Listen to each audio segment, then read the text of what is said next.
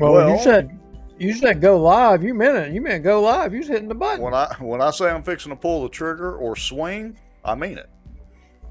Well, what if I'm not ready? Hell, just tough. Hey, I just came driving back all the way from the Cypress District meeting, made it to the house just in time to get me a cup. Well, that's advertising Chains of Barbecue. Uh, to get me a cup of sweet iced tea. um, well, I'm advertising for Shane. Well, actually, I like Shane, all right. But, you know, that's Philip's brother and all. But anyway, oh, let me get rid of this uh, Windows XP music. There we go. That's better. So, anyway, I just made it back from a marathon meeting at the Cypress District. It went on like I think two hours and fifteen minutes. I don't even have the video off my iPad yet, so I don't have any of it to show. I took a couple of notes, and I'll try to do some of it from memory, but uh, we'll talk about it. What do you mean a marathon meeting at the Cypress District? I didn't see a whole lot on there. It was basically rubber stamping Manchac to fleece everybody on the lakes. Was Well, I mean, uh? I, we'll talk about it in depth a little more here after the uh, uh, break and all that. But I got to give Rodney credit. Full disclosure: Rodney's a client of mine. I do the tech work up at Mosley's Tire, and I buy lots of tire. Well, not lots, but anyway, I buy all my tires from him. So full disclosure there. But I got to give him credit.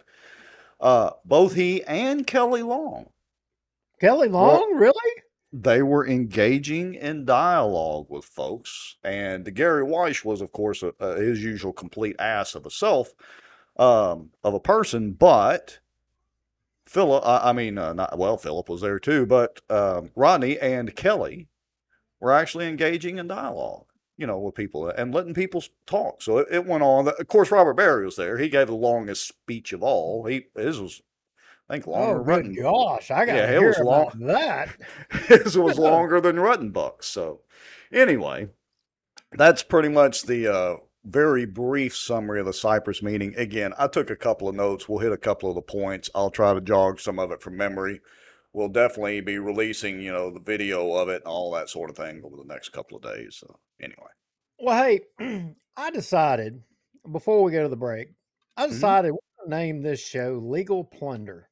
legal plunder. Oh. You, you Now, don't I've like that term- show the cards. Let me let me change this. Hold on. We- can change on the fly. Well, yeah, legal legal plunder. Well, show the cards because we didn't we didn't get prepared for show the cards. But the truth of the matter is, is this is going to be a show where we kind of talk about. I, I don't know. I think the wider picture of politics, you know, and especially as it relates to our local politics, from the Cypress District to the city of Bossier, nationally, statewide. Because hey, a lot of people may not have realized it, but today was qualifying. Um, ah, yes. you, you had people qualifying all across the state here locally police jury you had the sheriff you know qualify i mean there's a lot going on Yeah. so Well- yeah we need to talk about that and you know the, of course the term limits how could we not talk about term limits in bossier city and i think wasn't that the premise for the name of the show show the cards Why, yes. Yes, it was, Mr. Duke Lowry. However, would you know that? well, you know, I mean, uh, who's in, who's out? Uh, yeah, well, I'll let you go down that rabbit hole as far as you're able to go, and I'll just tag along for the color commentary. Let's put it that way. Fair enough. Fair enough. Well, why don't we go to the break, and then when we come back, let's see what we can do to make some people mad. I would agree. That's what we do pretty much every Tuesday night for over 164 episodes. Why stop now? Why hold back? All right, here we go, folks. Y'all know the drill. Uh, this will give you about three minutes to grab you some popcorn and a stiff drink. Let everybody get their notifications. Y'all tag folks, text folks, let them know we're online. Look, we got a few notes. Duke was able to get a few notes ready, but pretty much we're going to be flying off the cuff and we'll just see where the show ends up. We will be right back in just a couple of minutes. folks knew a lot of the back office on the politicians that they think walk on water, uh, they would be shocked. You know, there's an old wound from a knife in my back that just is giving me heck lately, and it's just really irritating. So I have to kind of wiggle around a little bit. Well, I, I've not heard my name in stable or Baton Rouge in stable in the same sentence in a long time. And I titled it A Shot Across the Bow of the Good Old Boys. Just, you know, they feel helpless, they don't feel heard, they have nowhere to turn. Some Republicans as well believe that government has the answers. And let me tell y'all something. I don't know anything government does well. Nothing. And aren't there laws that say that you have public meetings so that the public can have accountability of their elected officials? They're making a little bit of progress, but I would definitely have to give uh, give the race to Caddo Parish right now. I don't know. Is there anybody from Plain Dealing watching, you think? As a member of the media, I'm very concerned about the what I've just heard. Did you or did you not requisition uh, some money to fight against this or for it? We hired a, uh, a lobbyist, and it cost us fifteen thousand dollars. We were opposed to HB, HB six thirty. So for this week, folks, the cockroach of the week, according to Bossier Watch and Duke Lowry and Rex Moncrief, is Raymond Crews legislative assistant, Allie Feaster Smith. Thank you, Allie. Mm, Well, I'm not thinking Star Wars at all. I'm thinking zombie apocalypse. No way. Okay, it was not okay. David. You know it wasn't David Montgomery. David Okay. ain't gonna jump off in there with Chris. He ain't Okay. gonna do it. He'd soon spit on him as he would even look at him. Man, this is a Mickey D's Krispy Kreme week. Didn't you know? Who who's paying y'all? And if you're driving on the roads, are you safe? Uh, it's on the road, yeah. Well, I know you're on the road, but I mean, is this all folks coming from the border down there? Yeah, going to border. It's actually going to Mexico and buses. doesn't mean they interpret it the same way that I do. For instance, the Second Amendment. I take it very literally. That's been interpreted different ways in the court system all the way up to SCOTUS. Yeah, that's only going to cause more division that he claims he doesn't want to cause. And it's only going to cause more suspicion. we're still right now combined on both pages and YouTube at 264 people watching. That is amazing, folks. Coleman Project, the Walker Place deal, through conscious, shocking action. The purpose of their actions was to stop plaintiffs, being the Earl Coleman and, and associated groups not, from developing Walker Place. But here's the key thing, which in turn would enrich sitting city council members Scott Irwin and David Montgomery Jr. you hit the button, does that mean that uh, people are like seeing us sitting here talking and Well, chatting? in theory, you know, it's an every week thing. We got to double check and make sure it's like a miracle any of this actually works. This Bossier Watch live broadcast is brought to you by the Outdoor News, fishing and outdoors for our area, Acadiana Mortgage, over 23 years in the mortgage business, Pelican Training and Consulting, Smarter Geek, making technology easier and the many supporters, donations, and folks sharing information and watching out for Bossier. Now, grab your popcorn and a drink. Here we go.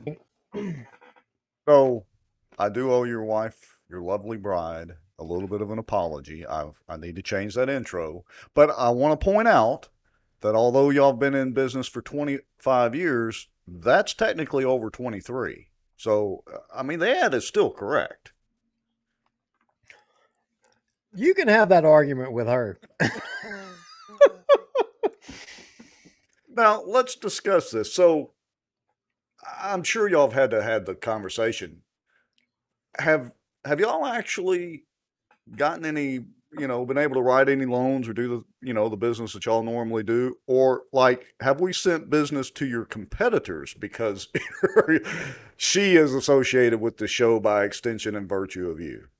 There is no doubt we have helped our competitors, you know, because of this show. No, no doubt. Right. At least we're helping somebody. we're helping somebody, but we're not helping us.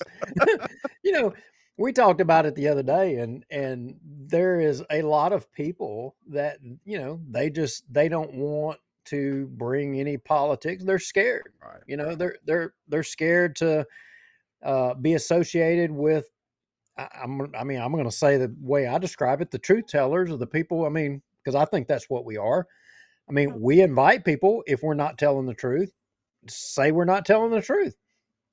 I- you know, um, and let's debate it. Let's have it out there. I mean, uh, just today, somebody, a, a politician, was on the phone with me, and they said, you know, they said I don't always agree with you, and I don't think you're always right. It says, but what I do think, I think you and Rex, I think y'all are truth tellers. I think y'all seek the truth, and that is why you do what you do. It's it's not that you're out to intentionally try to cause harm or to hurt anybody, but you're trying to seek the truth. And he said, with that, I don't have a problem with you being wrong about something. You know, Right, look, we don't always agree with each other, and and you and I have to try to correct each other sometimes too. But uh, you bring up a good point. Is that was the whole basis for us starting the show? It's not to go out and necessarily slam each other. I mean, we make no bones about it. We're amateur journalists. This is a biased show. We absolutely inject our opinions all over the place but we keep it you know it's like we always say it has to have a tie into politics look the fact of the matter is you know i've been all over walt bigby uh, as an example i like walt personally he's always been super nice to me you know Yeah. and you know uh, so it's not anything personal with him. Now some folks it is personal you know and, and we pretty much say that but i think you're right. The and, and the politician that you spoke to is right that at least we're talking about the stuff that some folks are afraid to talk about but everybody kind of knows about and talks about behind closed doors. We try to bring that stuff up they everybody talks about it behind closed doors, but they just won't say it in public, you know, for whatever reason, for fear. And, you know, I would say it's justifiably so. We could cite cases, you know, where, you know, people have been retaliated against. There is some validity to that. But hey, you know, trying to make a difference. Um, there is a consequence for trying to make a difference, and one of those is is old Acadiana Mortgage ain't getting home loans because of Bo- Watch.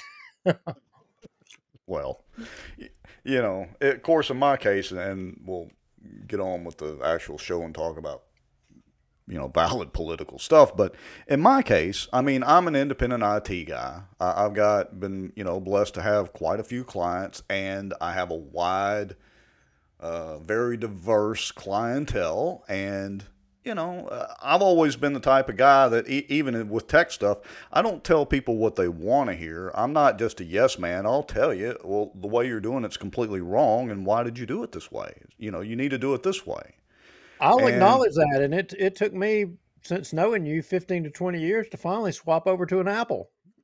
yeah but I- see it, I it worked. agree. you know, I don't own any stock in Apple. I run a Mac for all this stuff and the creative stuff and all that because it just works. I mean, there's rarely I have an instance with with my Mac. Look, But- to, to, the, to the 70 people watching, I'm going to tell you something. Rex told me one time, he says, Oh, I love Microsoft. He's like, I love Microsoft. I, I'm glad people use Microsoft. He's like, That's what keeps me in business. It I is, love yeah. it.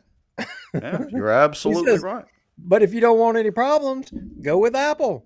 Yeah. And you know, the, while they're not perfect, uh, you know, they, we have relatively few problems. Especially, you know, um, when I switched to the new one about a year and a half ago, w- once we started, you know, getting into the show a couple of months and all that, and went with a new processor, blah blah blah. Anyway, the show's been, except the times you've tried to get us kicked off by playing copyrighted content, uh, the show's been relatively stable.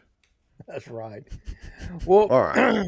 with that said, hey, let's shout out to a few folks. I mean, there's only a few folks that I see have posted to let us know they're here. First and foremost, Captain Chief George Bryce. Hello, George. Glad you're here. Um, Ann Price, see you're here. Barry Butler.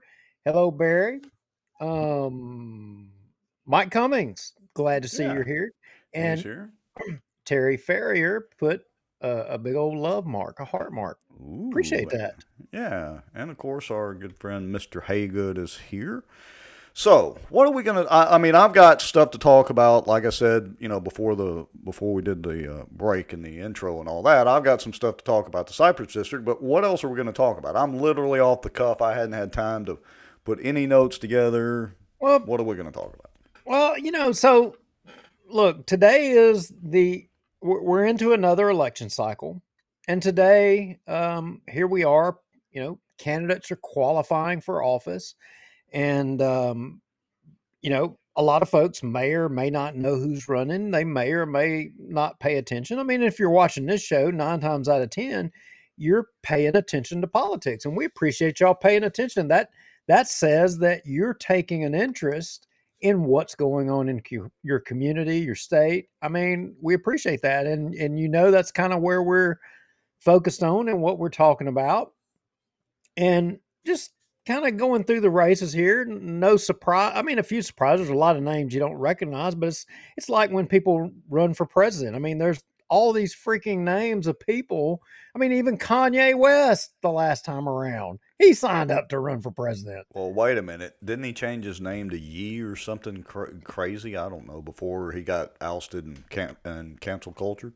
Well, he did, but Twitter is X now. So Oh, I mean, who, yeah. You know, I mean, look, you want to change your name and do something else the next day, whatever, you know. So, but Mm. there's some names on here that for governor Hunter Lundy, he's done signed in.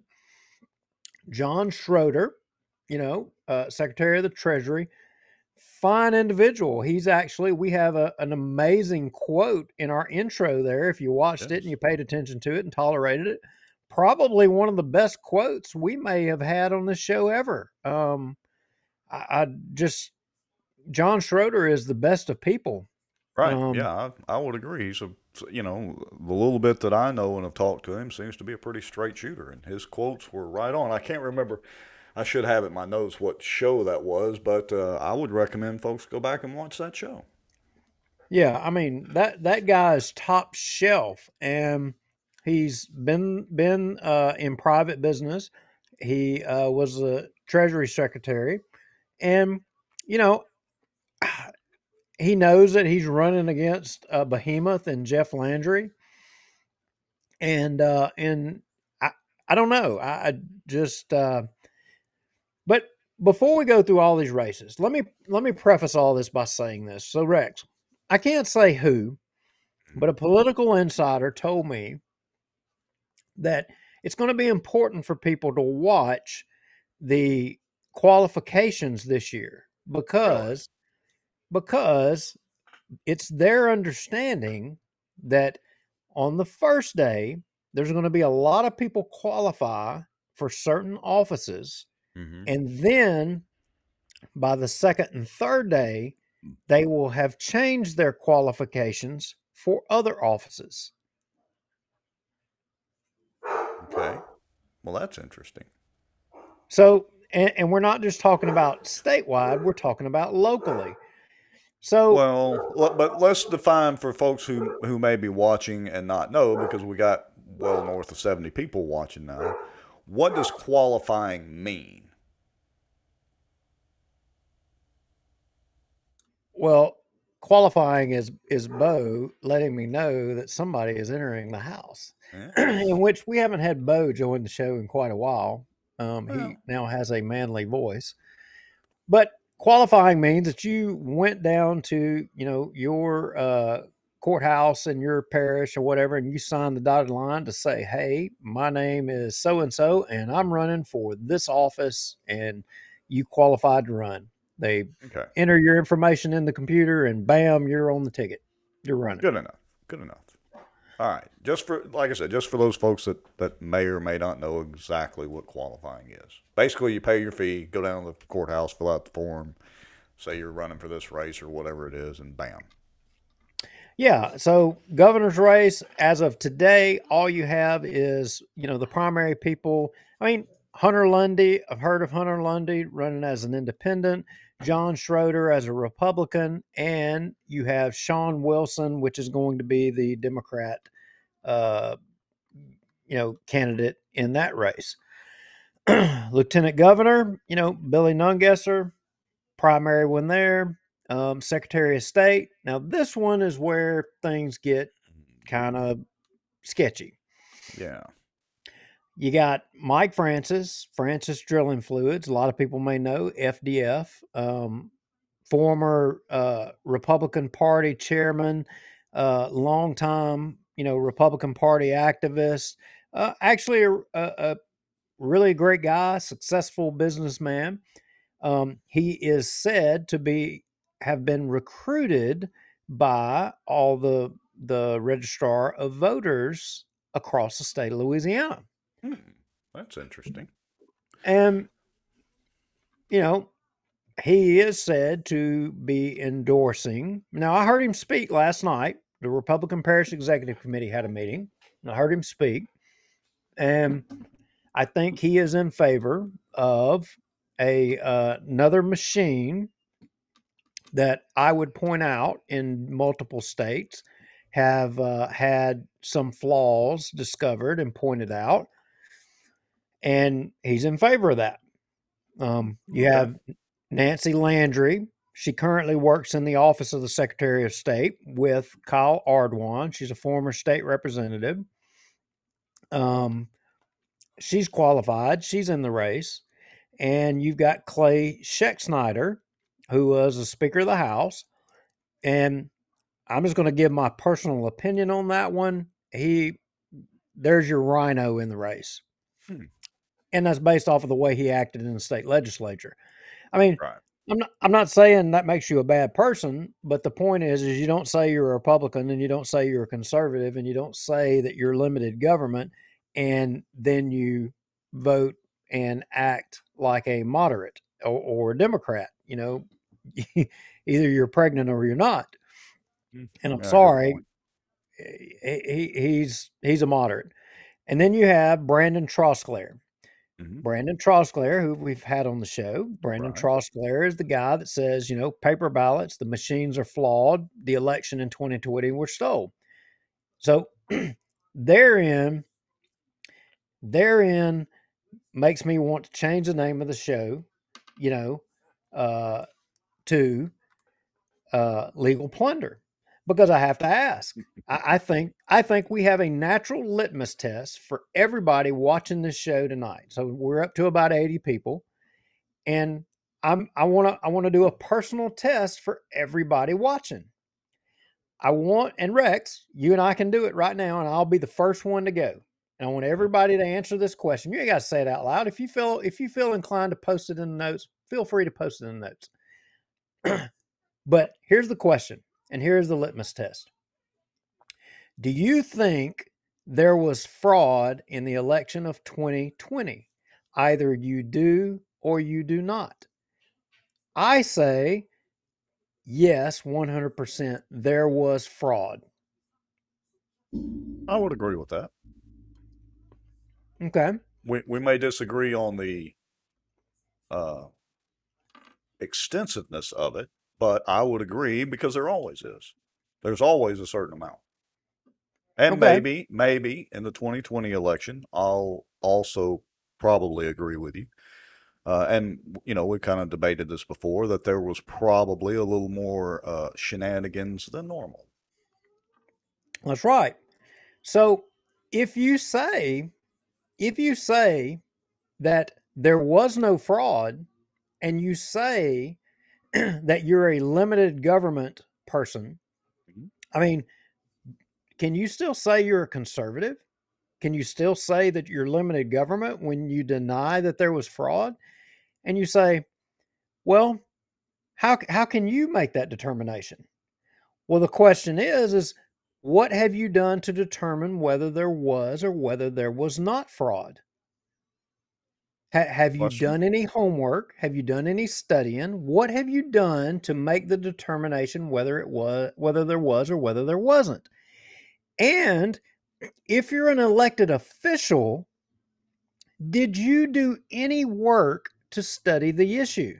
If if you have a responsibility of representing the public, did you do any homework to study the issue to make yourself educated and knowledgeable on whether there was or was not fraud and whether it was valid? Because we all know it's been proven in a court of law thanks to Liz Murrill and the AG's office, you know, eh, Liz Murrill, the Solicitor General in the AG's office, you know, Missouri v. Biden. We all know that it's been proven that the government, you know, uh, conspired with social media to silence any voices who said during those days that there was election fraud. We already know that. Well, and, and let me raise the point that my contention has always been, um, you know, that it is not a violation of free speech or silencing free speech if a private company wants to shut you down on their platform because it's private. I mean, if I don't like it, I can go out and create my own platform and try to compete with them. But where Liz answered the question was proof that there was government involvement in suppression of free speech through the social media platforms. And that I do absolutely take an issue with. So That's right. So, but if but if you haven't done your homework as an individual, you say there hasn't been a- a- any fraud, and and you've done no homework to study the issue, and especially if you're an elected official and you take the position that I'm just going to go with the easiest path and what some people tell me is the best thing to do in regards to elections, I don't think that you're worthy of being elected. I, I, I, don't I don't think that. I don't know. And and I have to question your credentials as to whether or not uh, you even identify as being a, a limited government person. And I hate to say, I'm going to say this. I'm going to jump off here and say, people people are probably thinking, oh, he's fixing to say Republicans is what he's fixing to say, promote Republicans, and compare to Republican. No, I'm not. That is not what I'm saying at all. Because in, in fact, I'm actually throwing the rock probably at Republicans more so than Democrats. Um. So Well, all right. So, and, and I've said this before, and I don't have my, my own quote right in front of me, but it's a simple thing for me. I mean, I, I'm a one issue guy on most things. I mean, my litmus test is where do you stand on the Second Amendment? You- Again, to use the phrase, you're either pregnant or you're not with the Second Amendment, in my consideration or in my opinion. But here's the litmus test. You just ask somebody when they say they're conservative to define what that actually means. And I can do it in basically one to two sentences. It's, I consider someone who is conservative to be someone who is averse to further intrusions of the federal government or any government for that matter um, into our lives. It's that, uh, that boils it down. I, I don't think that there shouldn't be any Well- government because I, I like to drive up and down the roads and streets. I'm too lazy to ride a horse. Okay, well, well, government in general.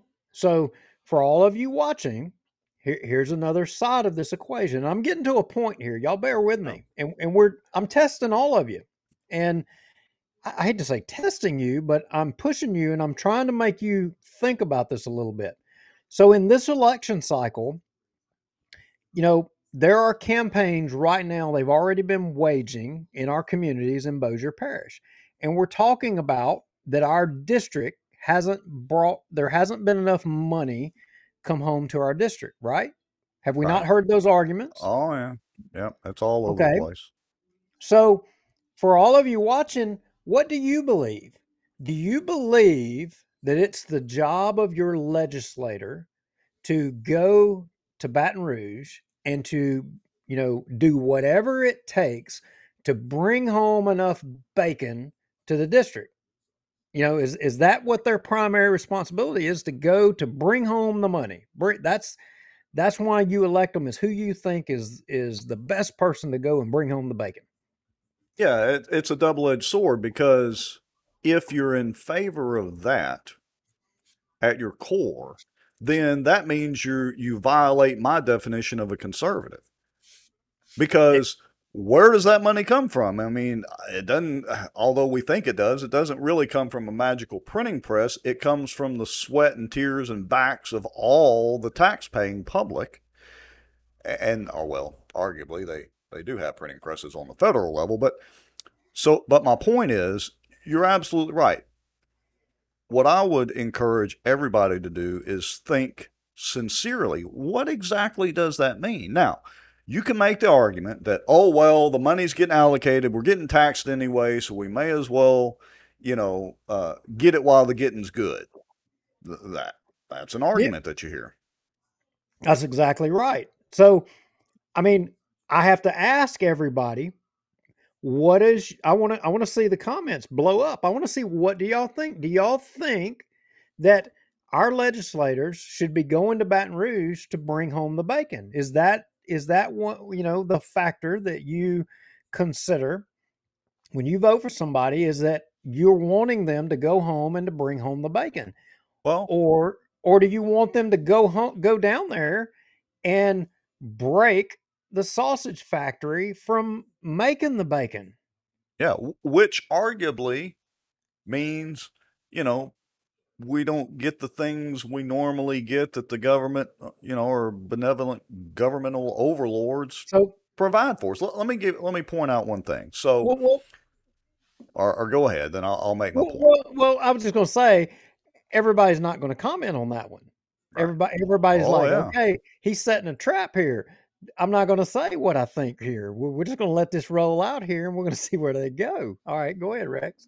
So you also hear the argument, uh, and look, Ryan Gaddy's one of the best at making this argument all the time, It- it- like in almost every conversation he and I have. He says, "Well, you know, the the ten to one uh, matching federal dollars, or three to one, or five to one, or whatever it may be. So." If they bring home the bacon from Baton Rouge at this amount, then it mul- there's a multiplier effect by this amount. Well, it may be true. But then my counter argument to that is, well, where the hell do you think they're getting the federal tax dollars from? So it makes you think. You, you got to think down to your core because everybody says that they're, you know, they're anti-government or, or the government's too big and blah, blah, blah, and taxes is too much till their pet project doesn't get funded. Exactly, which is exactly where I'm fixing to go. So while you know we're we're clicking along 80 to 90 people, while I know you guys, you heard my question, you answered it in your head, and I'm going to just say that I think the overwhelming majority of people here who are watching the show, you said, you know, no, it, it's not their job to go bring home the bacon. You you agree morally and in your heart, you know that it's not right. That that's not what it's about. It shouldn't be about that. We're sending them to Baton Rouge, and their job and their role is to you bring home the bacon. You you know that's not the way it should be. You know that's the way it is, but you know that's not the way it should be. But let me pose a question and you just pointed it out, Rex. How's everybody feel about TOPS? Exactly. We've just- discussed I'm- this once before. All right. so yeah. yeah. So so what if what if what is there how does everybody feel about TOPS? Do you if you're against bringing home the bacon, I'm just wondering how you feel about TOPS. Do you think that's making bacon? I'm I, I'm sorry. I'm I told y'all we were going to make people mad tonight and I'm doing my damnedest to make you mad. And here's the thing, this isn't a Republican or a Democrat thing. In fact, I was told a story just yesterday about a Republican senator down in the legislature who got all mad about somebody making an attempt to, you know, roll back TOPS, you know, to to reel it in because it's so out of control and so much money going out. And mm-hmm. you know, they said, well, why why are you mad about trying to rein in government spending and, and rein that in? And he said, Well, it's the only thing I get out of government for Louisiana. That's what the guy that's what the senator says. It's the only thing I get. Well, I won't get all, all, too far off on my TOPS bandwagon tonight, but yeah, I, I mean, uh, and yeah, you're right. This is is going to piss a bunch of people off. But yeah, TOPS is the biggest pork barrel trough thing there is. So, if you're a limited government person, you know, do you really know what it is to be limited government? Do you really know what it means to to to want less government? And this trickles down into your local government. You know, the Cypress District, Bossier City, the police jury, and what your expectations of government are in the first place. I mean, it's election time right now. It's it's time for us to be having that introspection on what we expect out of government. Rex, I know you've heard me say this, but in the past, and and I've told elected officials, I said, look, this is the one rule you need to keep in mind. The first and most important responsibility of government is the safety and defense of its citizens. That's it. That's your primary role. Right. Anything else is secondary. Nothing else is a priority. That is why, you know, the founders in the first place even formed a government was to defend the citizens. Well, it wasn't I- a- it wasn't about taking taxpayer dollars to fund higher education and prop up a state college in Baton Rouge Well, to I- indoctrinate kids. No, Look. that was not it. I agree with you, but let me point out something. That's federal, but we're talking state. And see, we got to be careful because there's an important distinction with that. Now, arguably, the founders, you know, uh, and the federal system should be, I'll just use the term role model. That's a weird term to use with the federal government, but a, a role model or a model for the states to implement on a state level. But we have to be careful because, you know, it's a state deal. Now, uh, our good friend Ryan Haygood says, Do you think TOPS increases the cost of education? I would argue it does, absolutely. But here's the thing it doesn't matter whether it increases it, it's on principle. Should the state be handing tax money to kids? It, it wasn't available when I graduated. I had to get, you know, other private scholarships. What Well, it- uh, but arguably those schools were subsidized too, so I guess, you know, in the end, it's all the same money. Yeah. Well, a famous philosopher, Thomas Bastiat, or, or Frederick Bastiat, said, you know, like in the 1800s, he said, you know, the mission of law is not to oppress persons and plunder them of their property. Even though the law may be acting in a philanthropic spirit, its mission is to protect property. Legal plunder has two roots. One of them, as I've said before, is a human greed, the other is false philanthropy. I would argue that he was right in the 1800s, and today our government is victim of two things. One human greed. We have politicians who are in office to you know you know promote themselves and and fill their pocketbook and the second is false philanthropy. We elect a lot of politicians you know who believe that they're helping the public by all of these feel good programs like TOPS when in reality the truth of the matter is is they're hurting us all. That it's hurting us worse. And I would argue that, you know, pretty much uh, the the core thinking of the founders, blah blah blah, and all that that that's been gone a long time. I mean, it way way before our, our time. I'd argue it started in the 1800s easily. Here's the easy argument: the roots of the IRS was in 18 1864. It's under Lincoln, a Republican. well That's that's Uh, basically when the IRS, not as we know it today, but that's basically when it was started under a Republican. Well, I, I would. I'm going to leave you with one more quote from Frederick Bastiat, and this is the one I want you guys to think think about. He wrote the book, and if you want to do yourself a favor to understand government even better, and what it is that you truly believe, so that whether you know whether you believe government is the answer to everything and government should be providing for everybody, if you believe that, you know, I mean, this is not going to be the book for you But if you think that we should have limited government and you think that both federally and local, state and locally, and your ideals of a government that is limited, the book called The Law, Frederick Bastiat, you can thank me later for getting that book and reading it because you will have a clear and crystal understanding of what government should be. And you will be able to ask these politicians questions and vet them a whole lot better. One last quote, and then we'll move on to term limits, Rex. I know I'm boring the hell out of you. No, it's interesting. Everybody else may be bored, but Yeah. So when plunder becomes a way of life, when plunder becomes a way of life for a group of men in a society over the course of time, they create for themselves a legal system that authorizes it and a moral code that glorifies it.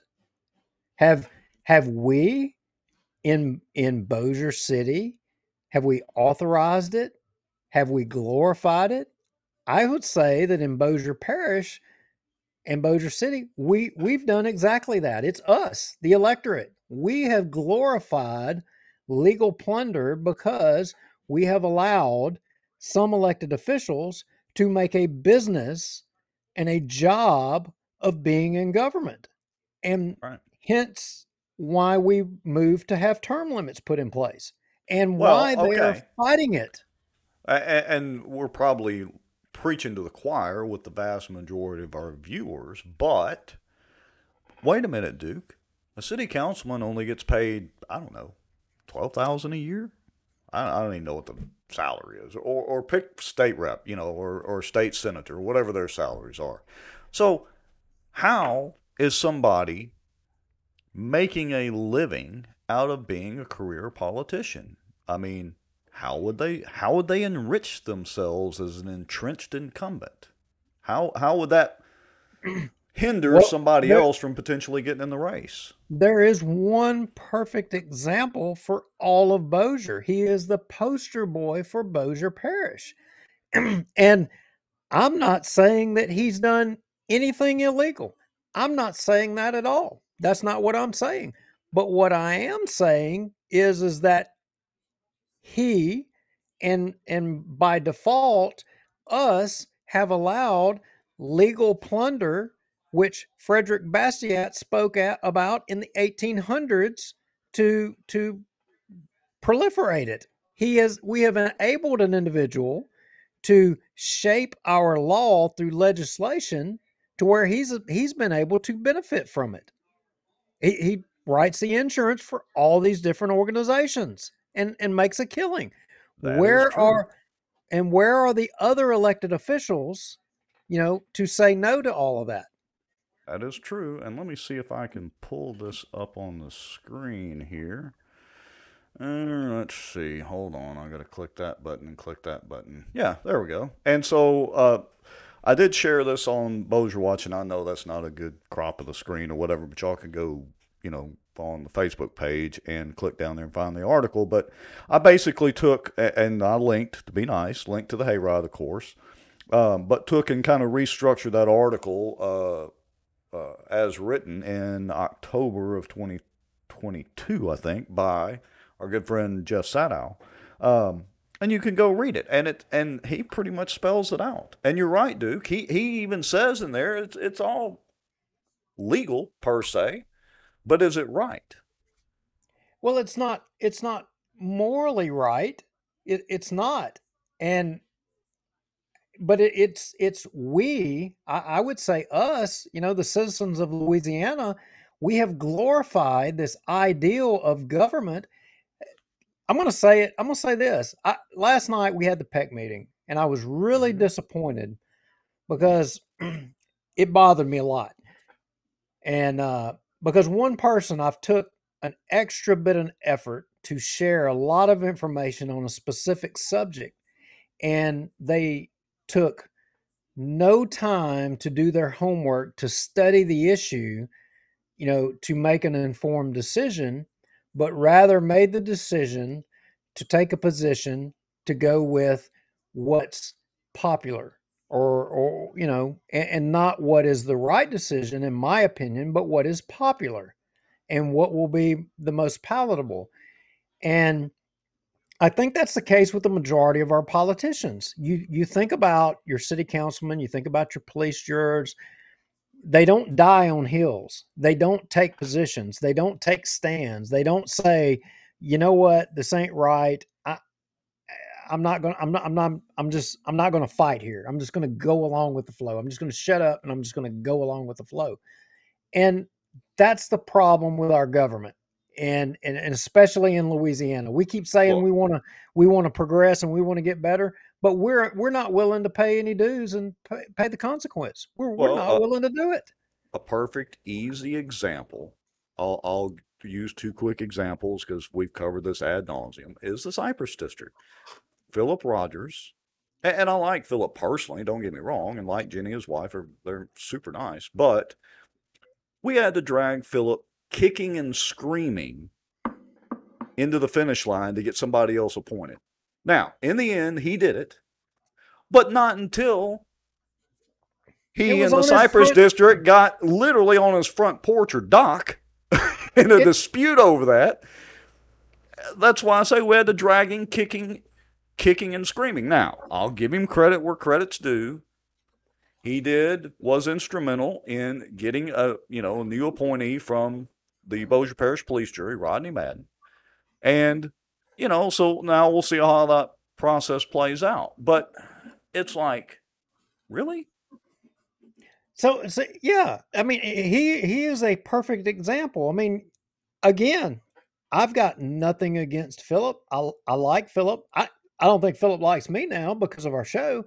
That's fine. That's his problem. You know, uh-huh. because he doesn't like being called out.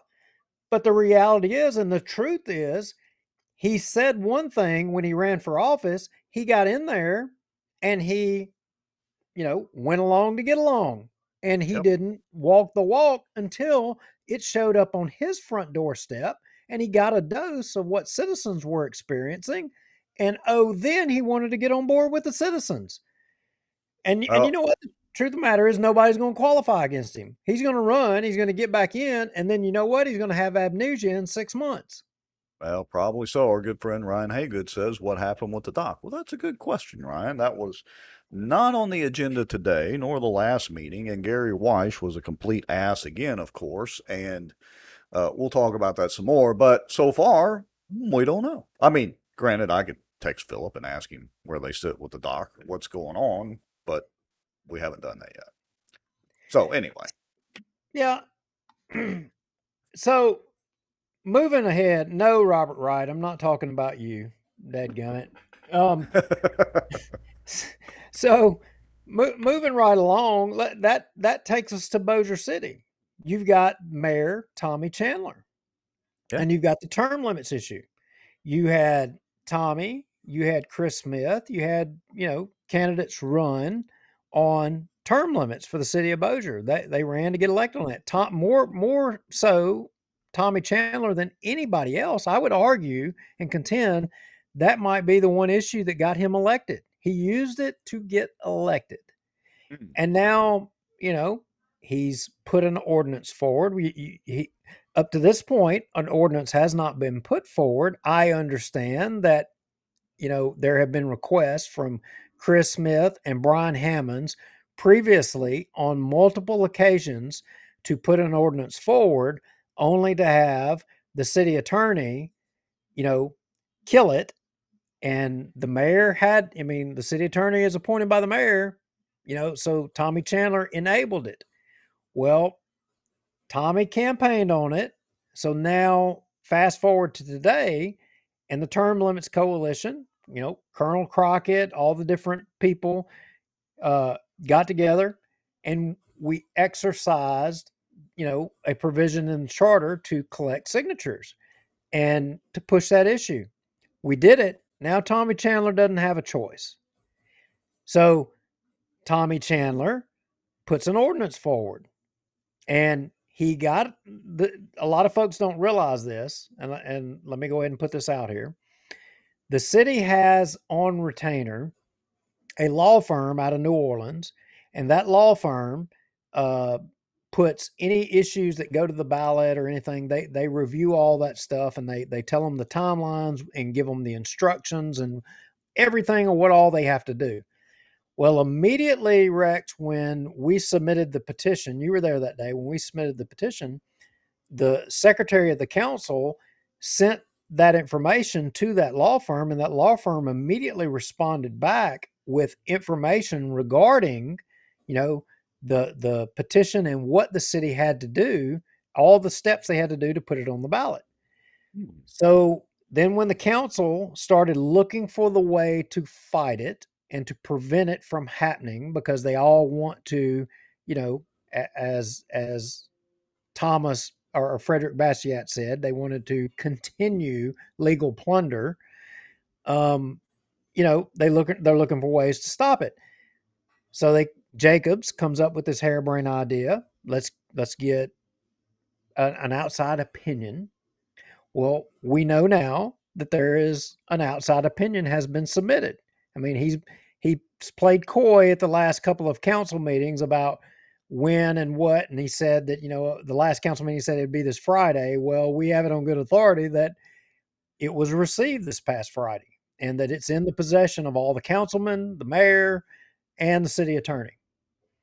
Um. So Now that begs the question though. So uh we did send a public information request, albeit it was late yesterday.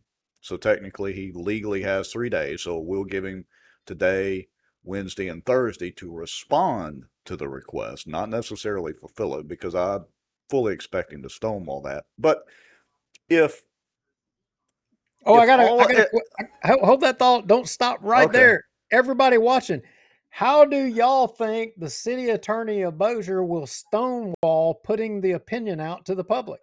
How do y'all think? What do you think he will say to prevent the public from being able to have access to the outside opinion that they got? I know, pick me, pick Okay, me, I pick pick, I pick you. What? Attorney-client privilege. Oh, ding, ding, ding, ding, ding. We Yeah. got a winner. Yeah, so I don't expect him to fulfill the request. If he does, it, it'll be a dadgum miracle, or he'll have must have fallen on his head or had too much to drink.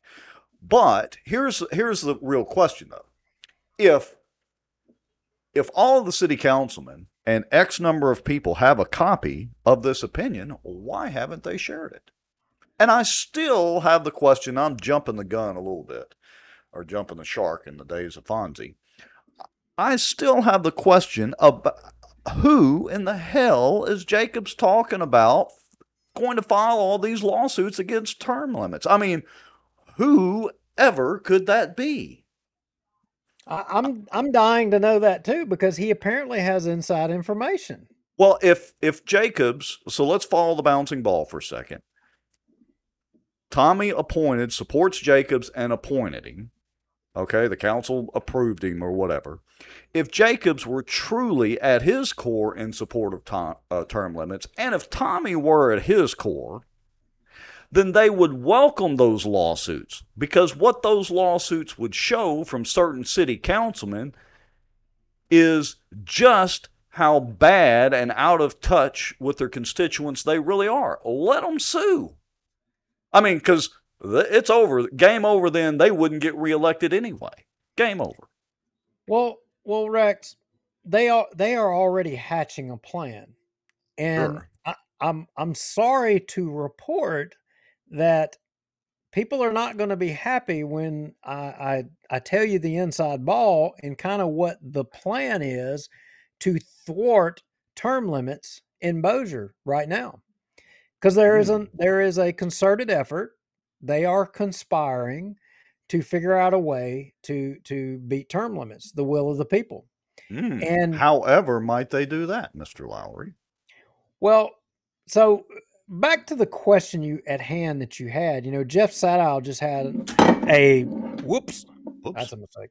Jeff Ah, Sadow just had a an amazing uh, article out this evening where he kind of talked about it, and in that article, he um talks about the ways that they're going to, you know, try to stop term limits, the why they're going to try to stop term limits. And he talks in his article as if uh, the opinion that came back from the attorney was actually supportive of the term limits coalition.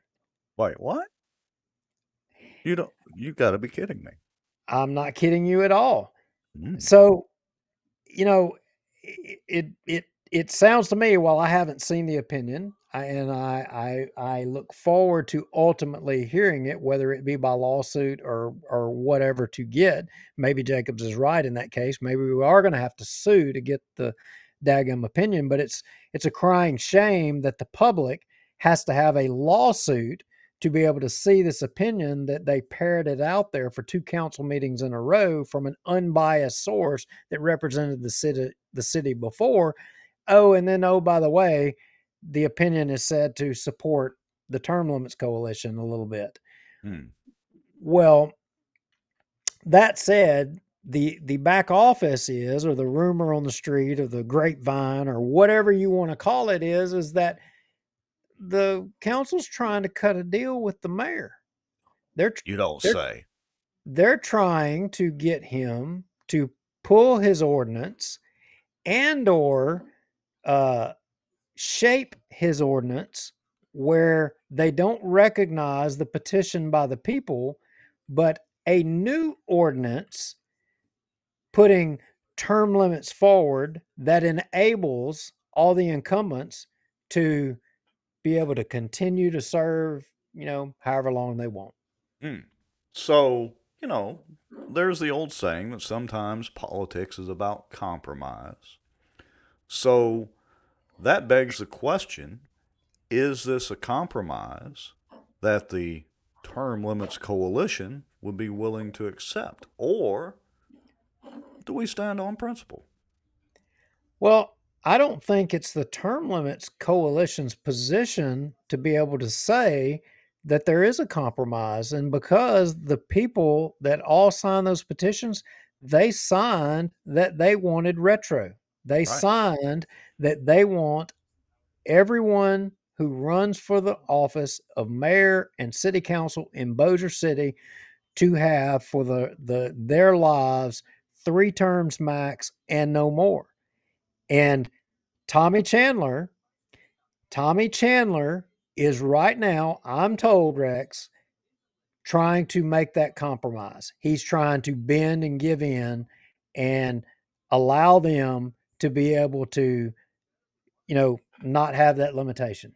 Hey, just when I was trying to be a little consistent and saying nice things and find some common ground with Tommy on term limits, you got to go and just just blow that right out of the water.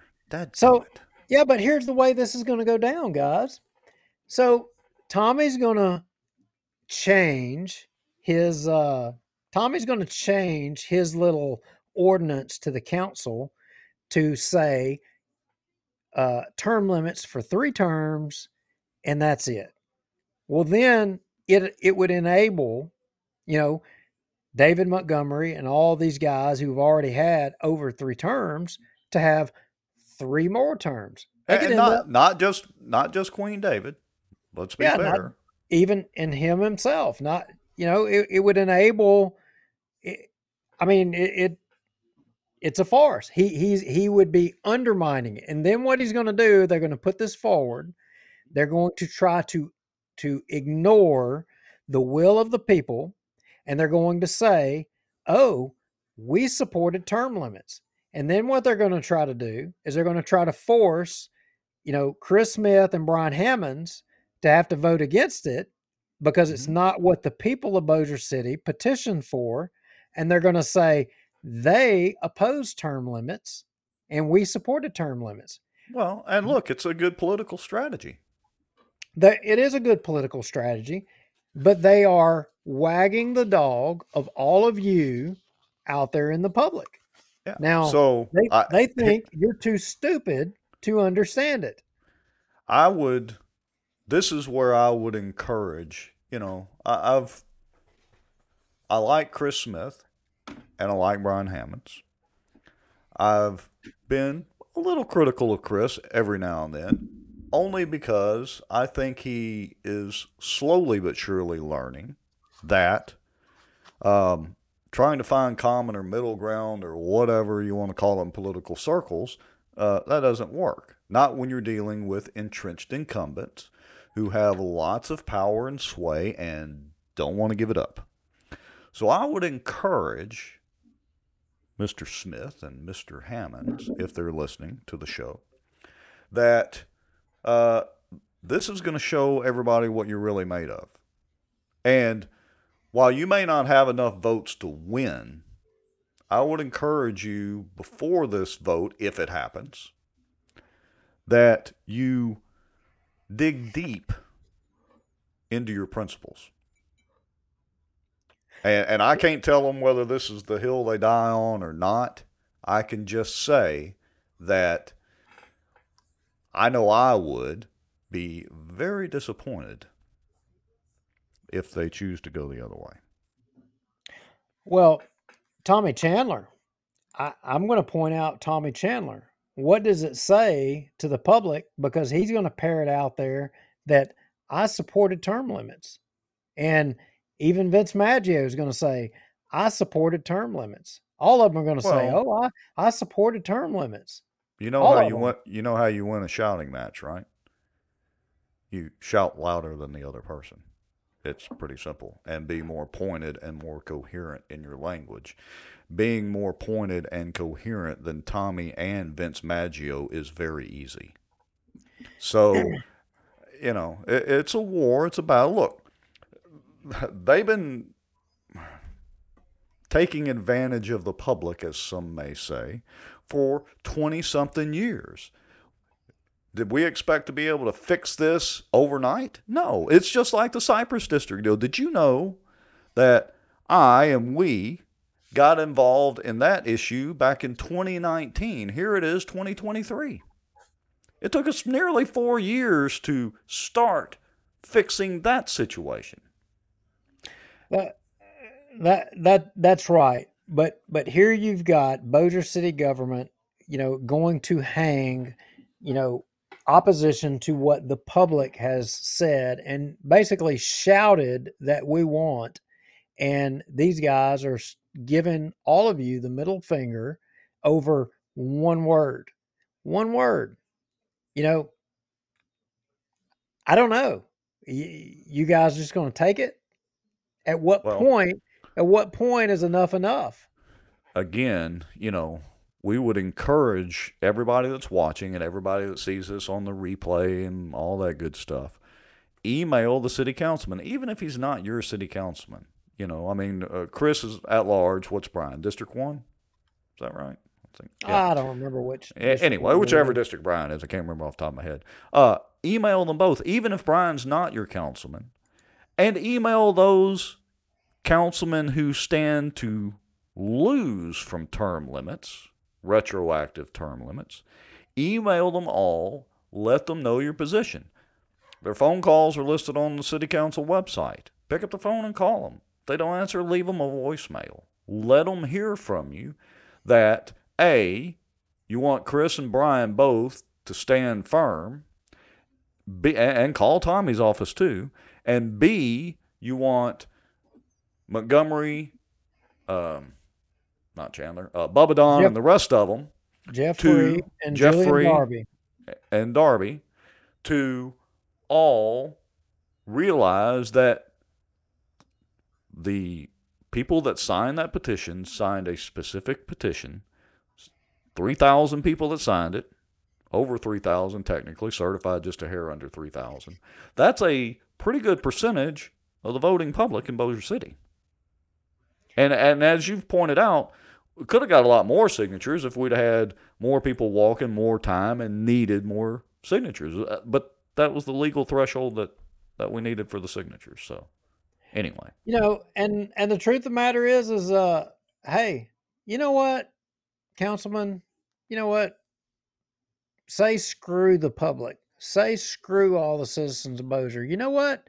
The next petition, you may not like it even more. Mm, So strategy. And so look, look, I'll just say this: means, do The what you want to do. to Queen David and the rest of y'all, let me say this clearly into the camera. The more you resist this, the more we get to make those cute little videos of you guys looking like complete asses and fools. I mean, it's actually better for us if y'all keep resisting the term limits. I mean, as far as the show goes, I, I get to have fun making the videos and laugh at them. So y'all just keep on resisting the term limits. I, just go ahead, whatever. Yep, I, I, absolutely. So, what what influence did did uh, the Queen have on CBB today? Because I understand you made that meeting. yes, I did make that meeting, and again, I don't have the video uh, ready yet. It's still like sitting on my iPad, but I will have it rolled out maybe tomorrow. But over the next couple of days, we were there two hours and fifteen minutes. The meeting was like two hours and fifteen minutes. It was a marathon meeting. So Well, wait a minute. All I saw on the agenda was enabling Manchac to hold, you know, all the people around the lakes hostage. Uh, well, yeah, that's pretty much it. And a bunch of people were there. It was almost standing room only. There were only a couple of empty chairs in there. So you're telling me it took two hours to debate whether or not they're going to enable Manchac to torture everybody that lives on Cypress and Black Bayou? Two hours? Yeah, two hours and 15 minutes. Now, I also have to say that a good chunk of that time was taken up by none other than Robert Berry. No, no, wait a minute. I thought he wasn't. Is he still on the board? Well, he was up there to play nicey nicey, and I, I would argue he was trying to interview for a position with Manchac because Ruttenbuck was there too. Of course, he made a presentation. Look, I got to give Ruttenbuck credit, man. He is like, I probably said this before, but he he reminds me of Matthew McConaughey, the actor, in the Cadillac commercials. I mean, it almost makes me want to buy a Cadillac. I, I almost want to buy a Cadillac from Ruttenbuck. He is that good and that smooth. And I'll have to say, uh, you know, he's got a vested interest in, you know, more business for Manchac. But I got to say, he comes across, whether he means it or not, as sincere. He is like ridiculously believable. Well, let me ask you a question. What exactly, what exactly, what business is it that Manchac is seeking to get from the park up there? I mean, we joked the last show and said, oh, they're wanting to manage the park and run the park. No, what no, exactly no, no, were they trying to do? Well, right now, you know, kind of the park is in limbo. That's a whole other discussion, I guess. But here's what was discussed at the meeting. But there was some contention about that, and I've got to go back through the video so that I don't misquote. But I'm giving you my quick notes and based off of memory. So, according to Ruttenbuck, and according to Kelly Long, and according to Rodney Madden, and I want to give a shout out to both Rodney and to Kelly, like I said, you know, when we started the show, they did an excellent job of listening to people and conversing with people. That that's part of the reason that it took so long. They were actually, even though, you know, Gary the ass was trying to shut everybody down, at least Kelly and Rodney were trying to have a civil conversation with everybody that wanted to get up there and say their piece. So I'll give them that. But here's the deal. So, according to Ruttenbuck, according to Kelly, and according to Rodney, the way this is basically going to work is they're going to pay Manchac a retainer fee. I think the number was twenty five or twenty seven hundred dollars a month. Okay. Um, property owner needs to build a dock. The dock fee is I don't know whatever Wait a it is. minute. Wait a minute. Property owner needs to tear down a dock. Okay, or whatever the whatever the deal is, whatever the permit is. I'm Wait just a minute. You're freaking telling me you got to have a permit to tear something down? you got to have permits for everything. You got Oh, permits to wipe your Okay. All right. All right. Go ahead. Go ahead. And our, our good friend Erwin Dilly was at the meeting, so you can correct me in the comments if I'm not remembering it correctly. But, um, all right, so Manchac's on going to be on retainer. This is on an in, uh, on an basically an at will basis. In other words, they can the district or Manchak can terminate the contract at any particular point in time that they want. Okay. And the fees that you would normally pay to tear down your dock or build your seawall or whatever the case is, those right now, and I'm saying that carefully, right now are going to remain the same. So the district is going to be paying Manchac. Manchac is going to be billing against their retainer fee, you know, however many hours it takes. So I'm just for ease of numbers, let's say, let's say that it, let's say that it costs, uh, that it takes two hours for Manchac to, you know, go through the process and go out there and do their thing or whatever they're going to do and approve the, the permit or approve, approve the structure or whatever they're going to do. That at a hundred dollars an hour in two hours, let's say that's two hundred dollars. So the Cypress District is paying Manchac. All right. And basically, they're just advancing the money like you have a lawyer on retainer. All right. So, as of right now, but I'm saying this very carefully, the fee structure was not changed as far as the property owners and dock owners and all that are concerned. Now, you got you got a comment, or you want me to keep Oh, going? I, I'm, I hate to cut you off, but I'm sitting here thinking I can see the writing on the wall. I don't even. It's like I don't even need to know what else you're going oh, to say because I. Know oh, I, yeah, I, I'm just trying right now to report off of memory. Y- y'all all think, oh, 2700 well, that don't sound too bad. And then No. they're going to bill against the 2700 2700 Well- ain't nothing. That's just to make you feel good inside. So, so here was, and I started to get up, make comments, and ask a few questions, but I didn't because it was turning into a marathon thing anyway. So, um, the question I have is if this process does take longer. So, let's say for one particular project, it takes Manchac eight hours. That's eight hundred dollars. But as a property owner, you're only paying a four hundred fifty or five hundred dollar fee or whatever it is.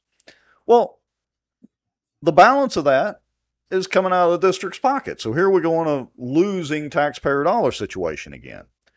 And that segues me to the one of the first speakers that was there, our good friend Travis Moorhart, the CPA, and you know, the guy that reports to the legislative auditors. The Cypress District basically has no money. He said it. Really? Yeah. And Well, now, about- now- what- but what- but you but gotta. What about? Well, wait a minute. What about the reserve fund for you know repair to the levees and all that in the event that one of the levees failed? Oh, they didn't all- even. They didn't minute, even address that. and all that water hit uh, Red Chute and potentially could flood. You know, uh, Stockwell, your house, all that area, just all that big bunch of water. I'm just, I'm just wondering. I mean, No, they didn't even address that when Moorhart was up there. And get this, and you'll see it in the video. They had Moorhart stand right there in front of them in the middle, not even over at the podium. Because you remember last time in 2019, I mean, we practically, well, we made fun of him, but he was right when he made the famous quote of, you know, you're telling the bank one thing and you're you're spending this money the other, and you just can't do that, blah blah blah. Well, ever since then, they have never let him address the public there or the public ask him any questions. As a matter of fact, when he got through this presentation, he immediately, almost immediately, within minutes, left. oh wow, he knew. Oh, he knew. So the deal is from Moorhart, in his own words, I'll play the video and boost the audio and all that, um, you know, in the next couple of days, but they ain't got no money. They didn't even address the O&M account, operations and maintenance account for the deal. But we already knew the answer to that because Robert Berry himself told us in one of the meetings a long time ago that they had basically robbed, not in an illegal sense, I'm not saying that, but they had robbed from that fund to make up for some other stuff, and they hadn't been able to put any money back into that fund. Now, Robert Berry himself did get in, uh, get up there and speak. Well, let me back up. I'm getting ahead of myself. Renee Hall brought up the question and the point about the dam contingency fund, this O&M account, operations and maintenance account. So Robert Berry addressed that. He actually said Renee was right. I mean, don't fall out of your chair. Are you kidding me? I am very serious. I have the video. It was like Robert Barry, the good guy. He was, you know, Dr. Jekyll and not Mr. Hyde. But anyway, Is it? Is it? I, okay, I wasn't at the meeting. I'm I'm starting to wonder here. Is it possible that Robert Barry, if you're saying Robert Barry, the good guy, is it possible that Robert Barry was doing the bidding of board members? It's po- anything's possible, Duke. Now, He, he was just doing what they told him to do. well, you know, and, and this is another part. This is going to be great. Um, now you, you, you because know what? White, we are we are victimizing we are victimizing our viewers. We said just one or two shows ago that we were going to provide more detail to people that may not be up to speed, and we're talking about stuff that they may not recollect. Well, they may not, and uh, it would be a long show to bring everybody up to speed in one show, but we will release documents and information, and we'll spend some more time in future shows on this. And I just changed the graphic there. So, this is why this is important 65 of the 81 precincts in Bossier Parish are taxed under the Cypress District. You're paying a 1.4 millage. Yep. All right. So it's not just the people that live on the lake. It's the you know, the businesses. It's not really just the property owners. The businesses that are inside those precincts are paying 1.54 mils to the Cypress District, and they have no money. And Morehart brought up the fact that they still the uh, tax millage they can collect for 2024. I hope I'm saying this right, but his video will correct me if I'm not they can collect for 2024, which they will spend in 2025. But he brought up the point that hey, this millage is you know going to expire in 2024. In other words, y'all, you guys are going to have to do something about it. And you ain't got no money, and you got three hundred thousand dollar balloon payments. We have highlighted that by requesting their P and Ls, not their stupid budget that they post, their actual P and you know, I've been contending that they're pretty much upside down and underwater. Look, I'm not the best at finances. I'm really good at telling people, you know, how to manage their money or, or, or add numbers.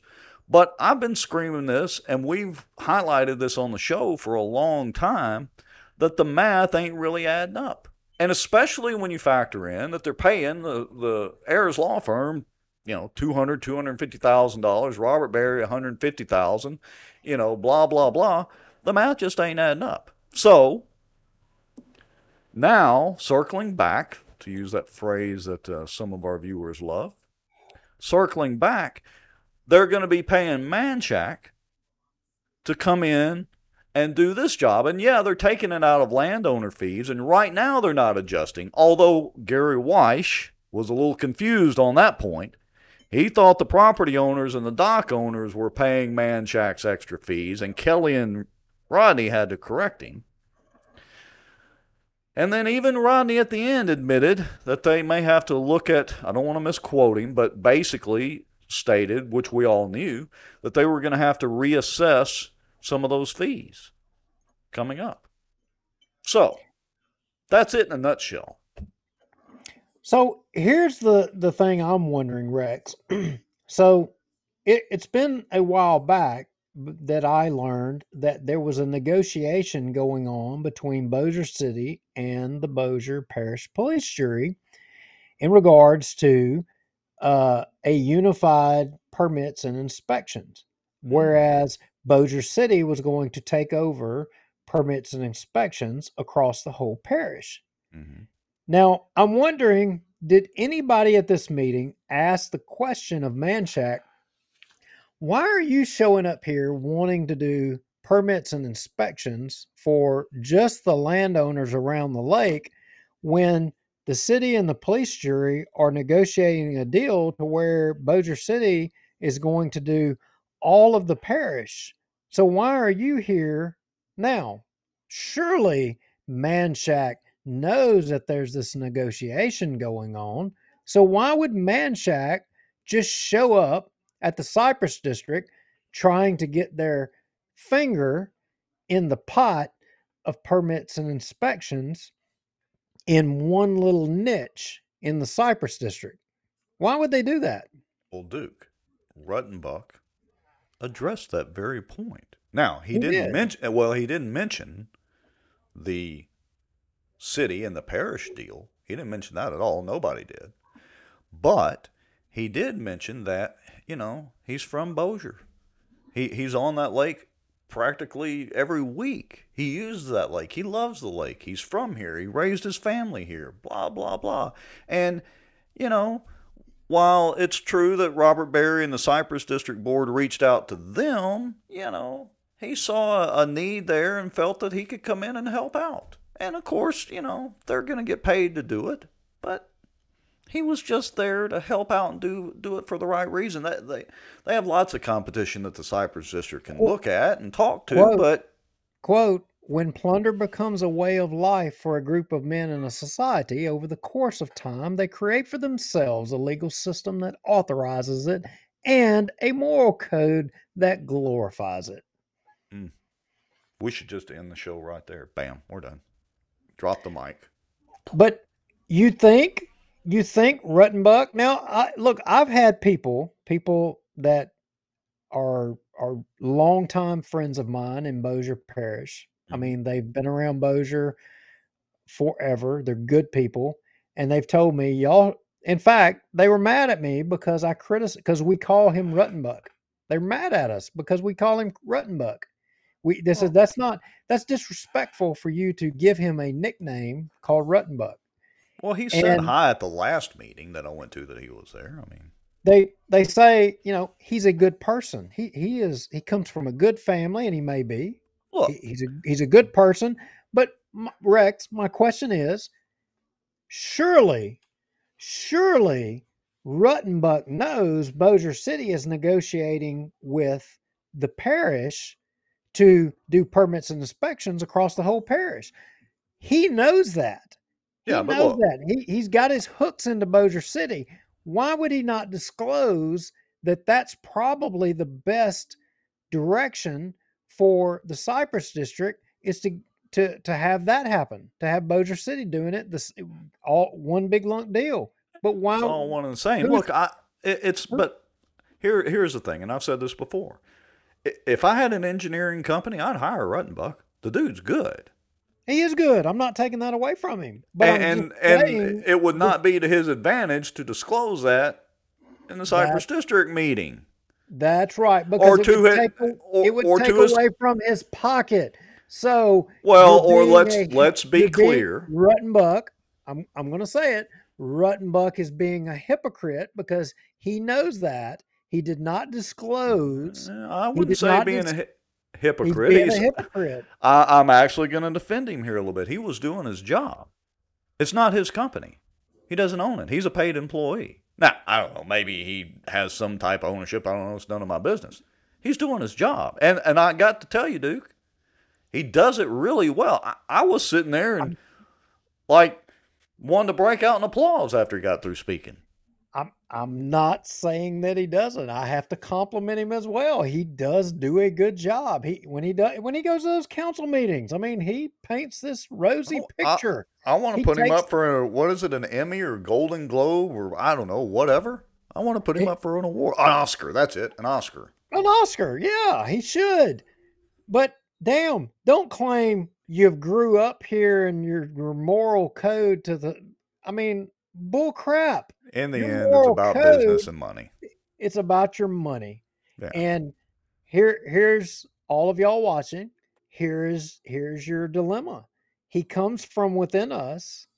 He, he he's from our hometown and he's claiming the moral code, but yet the priority is about what's best for Manchac, not what you know what's best for the community. Because if what mm-hmm. was best for the community, he would have said Bossier City and Bossier Parish have something going that actually would be the best deal probably for the Cypress district, you know, to get in on to ha- have the permits and inspections all in one place. Well, But he ain't saying the, that. The the bad news for you, and for the rest of the people listening that are under the taxing, which includes me, are under the taxing authority of the Cypress District, um, they approve the motion. So Manchac's in now. They did make it crystal clear that it was, you know, basically an at will basis. So either one of them can cancel the contract for cause for anything, you know. And so, So, we'll so here's my question: Did Rodney Madden, did, did Madden, and did uh uh Kelly Long, did they vote for it? Yes, absolutely. I mean, there's only three of them there. Weish, Kelly, and Rodney were the only ones there. Now, they brought up a good point, and so I want to get your take on this. That, but I had so many questions, um, and Andy Monica did get up there and ask two of my questions. Uh, but anyway, so their contention is, well, they got to do something, or they'll be 60 days approving anything, and they don't have anybody there, you know, qualified and engineer and all that. And I was sitting there thinking, as best I can recall, but I may be wrong, um, Robert Barry doesn't have an engineering degree either. Nope. And he used Bruce Easterly. Why couldn't they send Rodney around or Kelly or I don't know, whatever? Hire, pay Easterly some. I mean, they're making, a, and Derek Ford got up there and made a, a good presentation about this, but basically, in a nutshell, they're making a mountain out of a molehill, as usual. And it's been that way for a long time, and it's only getting worse. Now, my firm belief is, you know, because Rodney's a property owner. He, he made the point that between he and his dad, they probably have more shoreline than anybody on the lake. You know, so he has to pay his fees and all that too. So I firmly believe that they're trying to turn the ship. They didn't commit, you know, to a one year or two year deal or whatever with Manchac.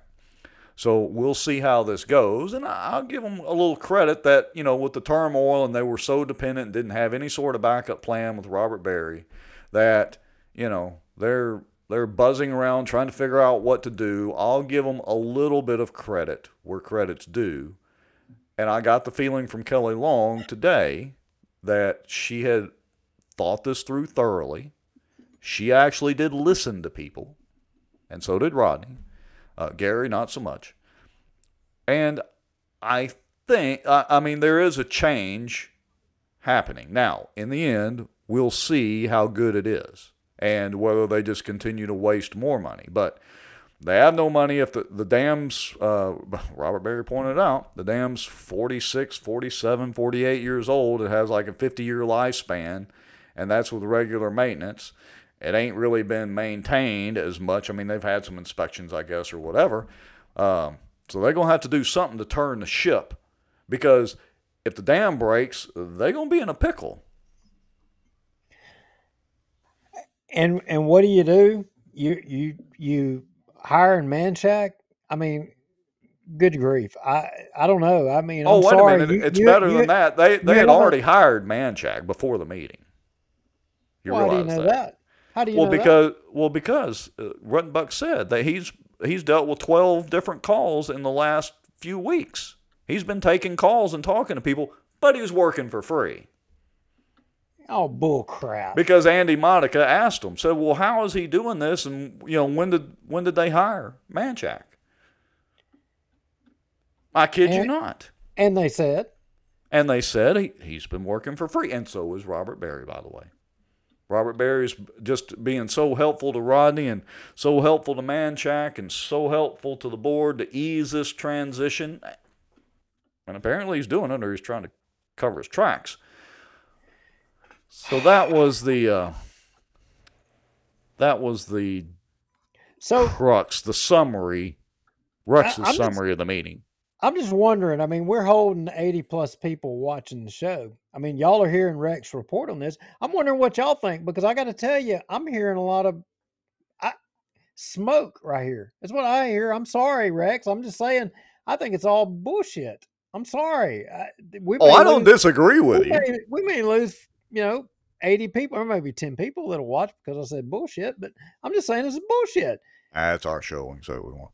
Ruttenbuck, Ru- Ruttenbuck and Manchac, they just marched them in there. Come on, Madden. Dang, you're gonna bring Manchac in here? Wait, I mean- here's the best thing. They literally wouldn't answer who invited the vampire through the door. I Why mean, cut them off? Andy asked. Mon- Andy Monic asked. If I Oh, remember no. correctly, I think it was Andy asked. No doubt, White's cut it off. Oh, White's yeah. didn't want any any Oh, I- business. of it. So I got the sound, the greatest sound bites ever for Gary Weiss. He he's going to have a challenge being reappointed in his next go round? He's Gary White. I mean, he's one of the gods of Bossier. I mean, Well, look, if, if nothing these- else, we're going to get to laugh at him, and the viewers City- are quite a bit when I get through making a video of him. Look, Gary White is appointed by the town of Benton, and he doesn't even live in the town of Benton. He's an old time Bossier person. He's been in Bossier forever. And, you know, he thinks he owns Bossier, like some people in Bossier. And he doesn't think that he has to answer to all of y'all, and all of y'all are his subjects. He is that arrogant. And I, I mean, I really didn't know the man, but after a couple of experiences at the Cypress District meetings, I can tell you he does not care about all of y'all out there in the public. He he doesn't. snubs his nose, he's arrogant, and he thinks he's better than all of y'all, which is the way a lot of those folks up there up there are. Well, you know, I was a little hesitant whether I was going, not going, blah blah blah, and um, uh, I, I'm glad I went because we got it on video again. Now, I want to address uh, Christopher Thomas Baker's question. He says, "Are y'all gonna post the video?" Sorry, late to the party. So just to remind everybody, I will be posting that the whole meeting video like I usually do, but it's two hours and fifteen minutes long, and so I mean, it'll take me 20 minutes to copy it from my iPad over to my computer just to get that part done, not to mention transcribing it and all that other cute stuff and boosting the audio because their audio is terrible in there and that's a whole other issue. So, yes, the video will get posted, um, but it may be tomorrow or the next day. You know, Wednesday this- or Thursday before I get it posted. this whole thing goes back to, and I think Manchac and Bossier City, public-private partnership. You know, the Republican Party heralded that crap a long time ago, and I would contend that that hasn't worked out the way that it should because I I would say that there's too much, you know, uh, inside ball that the public doesn't, you know, get to know about. I mean, I'll say this, you know, back when the ice storm hit in Bossier City, Manchac billed for overtime. How how were they able to build for o- bill for overtime when they were uh, contract employees, you know, for the city of Bossier? How were they able to do that? Good know, question. I'm wondering, did the Chandler administration did they not have knowledge of that? Because look, we did a pub- public information request and we got the invoices where they billed and where they were paid. I'm I'm just wondering, um, is Manchac, you know, doing this deal in the Cypress District? Are they uh, trying to make an inroad to be the people to say, hey, we do it for the Cypress District. We should be able to do the permits and inspection for all you guys out there in plain dealing. We're going to come out there and we're going to inspect your driveway or we're going to inspect your sprinkler system or whatever. And all y'all out in Haughton, hey, we're going to come out, we're going to inspect, you know, your uh, chicken coop hey, all y'all down there in Elm Grove, we're going to come down there and we're going to inspect your cow fences. You know, all y'all in Benton, we're going to come out there and we're going to inspect your hayfield. I mean, Well, at I'm just wondering, everybody in Bossier Parish, at what limit, at, at what point are you going to have enough of Manchac being in your business? I mean, do you are they going to come question. in? Are they going to come in and inspect whether you've dressed your bed appropriately? You've made it up every morning? Is how much government are you going to allow to infringe on your life? Are you limited government or are you, you know what? Let let government decide what time I get up, what time I go to bed. Let, let's let government decide it all. Let let's let Ruttenbuck decide what you're going to wear as you exit your house today or what you're going to eat tomorrow night. Why don't y'all just defer all your decisions in life to Manchac? Because that's where we're that's where you're that's where you're heading. I can't disagree with you on that at all. Legal legal plunder and you all are enabling it. And either you're opposed to it or you're in favor of it. You've got to decide that question. Now, I also want to give a couple of shout outs because there were, like I said, it was an almost standing room only meeting. Erwin Dilly was there. He got up, made uh, some very valid comments, and, and you know, was engaged with a pretty good dialogue with, uh, I think, with both Kelly and with Rodney. And we had quite a few folks in there that, you know, obviously know us, have seen the show or watched it at least a few times. And, and they, I want to give them a shout out because they thanked us for what we do in putting the show out there. Who did that? Well, I had I actually had several people. Now, granted, you know, we were kind of in in good territory up there at the Cypress District because we've been on them so much, but there were actually multiple people that that literally thanked us for what we do in providing the show. So what I want to say is it was very encouraging to see that many people at that particular meeting. Now, obviously, they were talking about Manchac, potential fees going up, all sorts of things, and so that gets in people's pocket too. But the last two or three meetings, there have been quite a few people there. So, shout out to everybody that was attending that meeting. I wish we could get that many people at every city council meeting Or police jury meeting. or I mean, police jury meeting. They're mean- not off our radar yet. They're very much on our radar.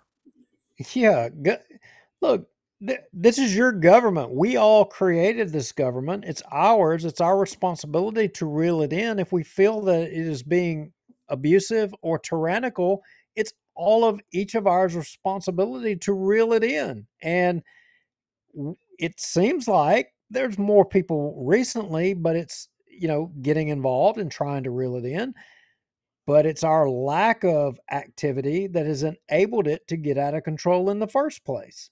You're right. Our apathy. our, our apathy. Yeah. I think that's one of the quotes we used to have in the intro that you made. Our apathy. Our apathetic. Don't be apathetic. Something So, to that. Uh, that Hey, to end the show, one last discussion. And it's the it's the last thing in our notes. And this is going to get off all that because we've been beating that horse dead. I mean, look, either people are going to get involved and do something or they're not. I mean, you know what? And if it all falls apart, y- y'all all know who to blame. Grab grab the closest mirror. But is Gaddy going to run or not? Well, let me put this up here in our list. So there we go. Let me resize that down. Okay. So what many people don't realize is Gaddy and I talk quite frequently. I mean, it depends though. If it's an issue that's important to him, Robert Wright says unequivocally Ryan Gaddy is not running. Well, Robert, riddle me this. How come Gaddy's been taking my temperature for month and a half, two months now? And our phone calls. And, and I enjoy the phone calls. Don't get me wrong. I'm not going to disclose what we talk about. Um, and, and they're, I, I mean, sometimes we go at it, sometimes we agree on stuff, but riddle me this, Batman. Why is he taking my temperature, of all people, why is he regurgitating the insurance posts? He's not, I mean, for a while he was thinking about, I think, maybe running for insurance commissioner. That was no secret. Uh, I don't think he's going to do that anymore. I'm not saying he's going to run maybe this cycle, but there is a reason that he's doing that. Gaddy is very, very smart and very calculating, and I don't necessarily mean that in a bad way. He's politically calculating. So, I don't know. I, I say he at some point he is. He can't stand it. Well, look, there was a Ryan Gaddy sighting last night. Whoa! It's like sighting Batman. He showed up to the Republican Parish Executive Committee meeting. I haven't wait a seen minute. him. He has not been. Wait a to minute. He has not been to an RPEC meeting since you videoed that insurance meeting. He's not been to Mhm. one. Hmm. But no, he's not running. He just randomly decided I'm bored tonight. I think I'll go to a PEC meeting. So look, let let let's let's let's broach this subject this way. The rumor mill is that there's two potential paths for Ryan Gaddy here. There's two two different scenarios. Okay. One is that he's going to get into the Senate race against Robert Mills and Adam Bass. Maybe so. And That's that's look, a possibility. look, I, I will acknowledge yesterday, I was polled by somebody out of South Louisiana, and it was on that Senate race. They called my mobile number, and they Oh, you they got said, it too. I did, and they said, and a lot of folks may have. They said, "Hey, they said if the race for Senate were held tomorrow between Robert Mills, Adam Bass, and Ryan Gaddy, who would you support?" I just died laughing. Imagine that. And and I said, "Well, I don't know." And he said, "Okay, fair enough, undecided." And mm-hmm. then he moves to the next question. He said, "Well, what if I told you that one candidate, you know, was pro-life and supported legislation for this blah blah blah blah blah blah blah?" And I was like, "Well, I don't know. That might make me want to support him." And you know, it, anyway, you get to the end of the poll, and Wait, let me let me cut you off for a second. Our friend Ryan Haygood, who is good friends with Ryan Gaddy, also, he says, "Who have y'all been talking to? This isn't happening." Ryan, I've been talking to Ryan. now he hasn't told me he's running for anything, but it's not hard to read between the lines that it's driving him mad. Okay, sorry to cut you off, Duke. Oh, that's okay. But look, the end of the poll ends up talking about insurance. Insurance, which was the last thing from the last PEC meeting from a long time ago. And one of the rumors was was that Ryan was going to jump into the you know the insurance race. Yeah. And you know, if you go back to my screen and and you look uh let's see where's that uh the insurance commissioner race and who's uh qualified there's only two names in there and i want to ask all of y'all watching you got tim temple and rich weaver do y- do y'all know either one of those have you ever heard of those names no you haven't Hmm. Yeah, could be interesting. I'm I'm just I'm just saying I I think that race is wide open for somebody and a a Ryan Gaddy who obviously is educated on insurance could probably jump in that race and be competitive. I Yeah. I don't A- And know. look, I, I said before, and I said at the PEC meeting, and I'll stand behind it. Between Gaddy and Seabaugh, and, and Miss Ann, you may have a connection fit right here on the show. But at the end of that meeting, when Gaddy was there, most of us on the PEC, or, or as far as the PEC members, we mostly agree with Gaddy. I would say, not that Gaddy is right on insurance, but on balance, he's definitely more right than Seabaugh's position on the insurance is. I'll give him that. Well, I'm going to say across the board, everybody, Republicans, Democrats, you know, uh, I mean, all everybody needs to have some introspection on what you believe in government. I mean, I, I think we all have lost sight on what government is about, what its purpose is, what it's supposed to do. I think we need to all take a step back and we need to read a little bit and we need to study and we need to have some introspection on what's right and what's wrong because I think we've lost our way. I, I, I, truly believe that when we're willing to just say, you know what, screw it, you know, election integrity, I'm just going to say, hey, there wasn't no fraud in 2020. I'm just going to grow with the crowd because it's too much of an effort to have to study why go into this machine or that machine or is there a flaw or is there not? You know it's too much trouble to do that so i'm just going to vote with what the majority the popular opinion is and not do any work we've lost our way. Just We- follow we- the lemmings right off we- the cliff. follow yeah exactly. And uh i think we're in bad shape and and people need to uh people need to take some ownership in this and you need to do your homework. I mean we're we're, we're talking about our way of life. We're talking about our freedom here. And a lot of you you're just willing to say oh okay you know tomorrow's another day i'll just go do my thing tomorrow and whatever happens happens i don't care I'll see you pushing your wheelbarrow tomorrow, the next day. I, I'll, I'll be racing you with your wheelbarrow. Sorry, guys. I mean, Bull crap. I don't want that, Rex. I don't want that. I don't want it either, but look, everybody has their lane or position uh, in life. And for the last three years, our lane and our position uh, has been to do this show and put this information out there. And, you know, we've got lots of people that watch the show. We've had literally hundreds of thousands of views overall. Um, you know, I mean, we still got 70 something people watching, and we're just jabbering right now on principle and about Ryan Gaddy. Uh, it's like Beetlejuice. I guess he'll pop up in the comments here in a minute. We keep saying his name, but anyway, uh, everybody's got their lane, and while we don't attend that many of the meetings, I went to the Cypress meeting really to just get the sound bites against Gary Weish, you know, and if Barry was there, and anyway, and so we have to pick and choose our battles, but our our role right now, or for the last three years, going on nearly four seasons coming up, has been this show and just getting the information out there. I mean, I remember when we first started, I think we hit 12 people and we were like jumping through the roof. Yeah. And and now we're holding 70 people for nearly 2 hours. And if it does nothing else, like like we say over and over, you don't have to agree with us. Every now and then we get something wrong. We're mostly right. But uh, at least we hope it makes you think. Uh, that is that is totally what I want. I I want people to think.